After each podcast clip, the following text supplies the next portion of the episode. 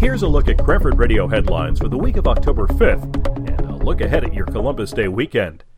Cranford residents, as well as those across the state, started paying an additional 4.3 cents per gallon in state gasoline tax as of this past Monday. The state gas tax is now 41.4 cents per gallon. The Cranford Police Department held their second annual Coffee with a Cop on Wednesday. This year's event was held at the railroad station. Residents were invited to enjoy a free cup of coffee and have conversation with police officers during the morning rush hour. A mix of clouds and sun Friday through Monday with increasingly warmer temperatures. The highs Friday and Saturday in the upper 60s, and on Sunday and Monday it climbs to a high in the upper 70s. In CHS varsity sports on Friday, the girls' tennis team faces Scotch Plains Fanwood on the road. The football team will be on the gridiron in Somerville Friday evening.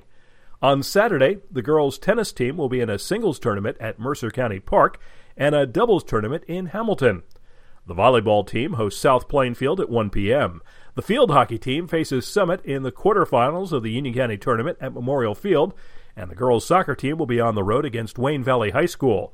The boys' soccer team hosts Roselle Park in the Union County tournament. On Saturday morning, yoga in the park continues at Hanson Park starting at 9:30. More events and details can be found at Cranford.com. News provided by TAPinto Cranford. For Cranford Radio, I'm Bernie Wagenblast.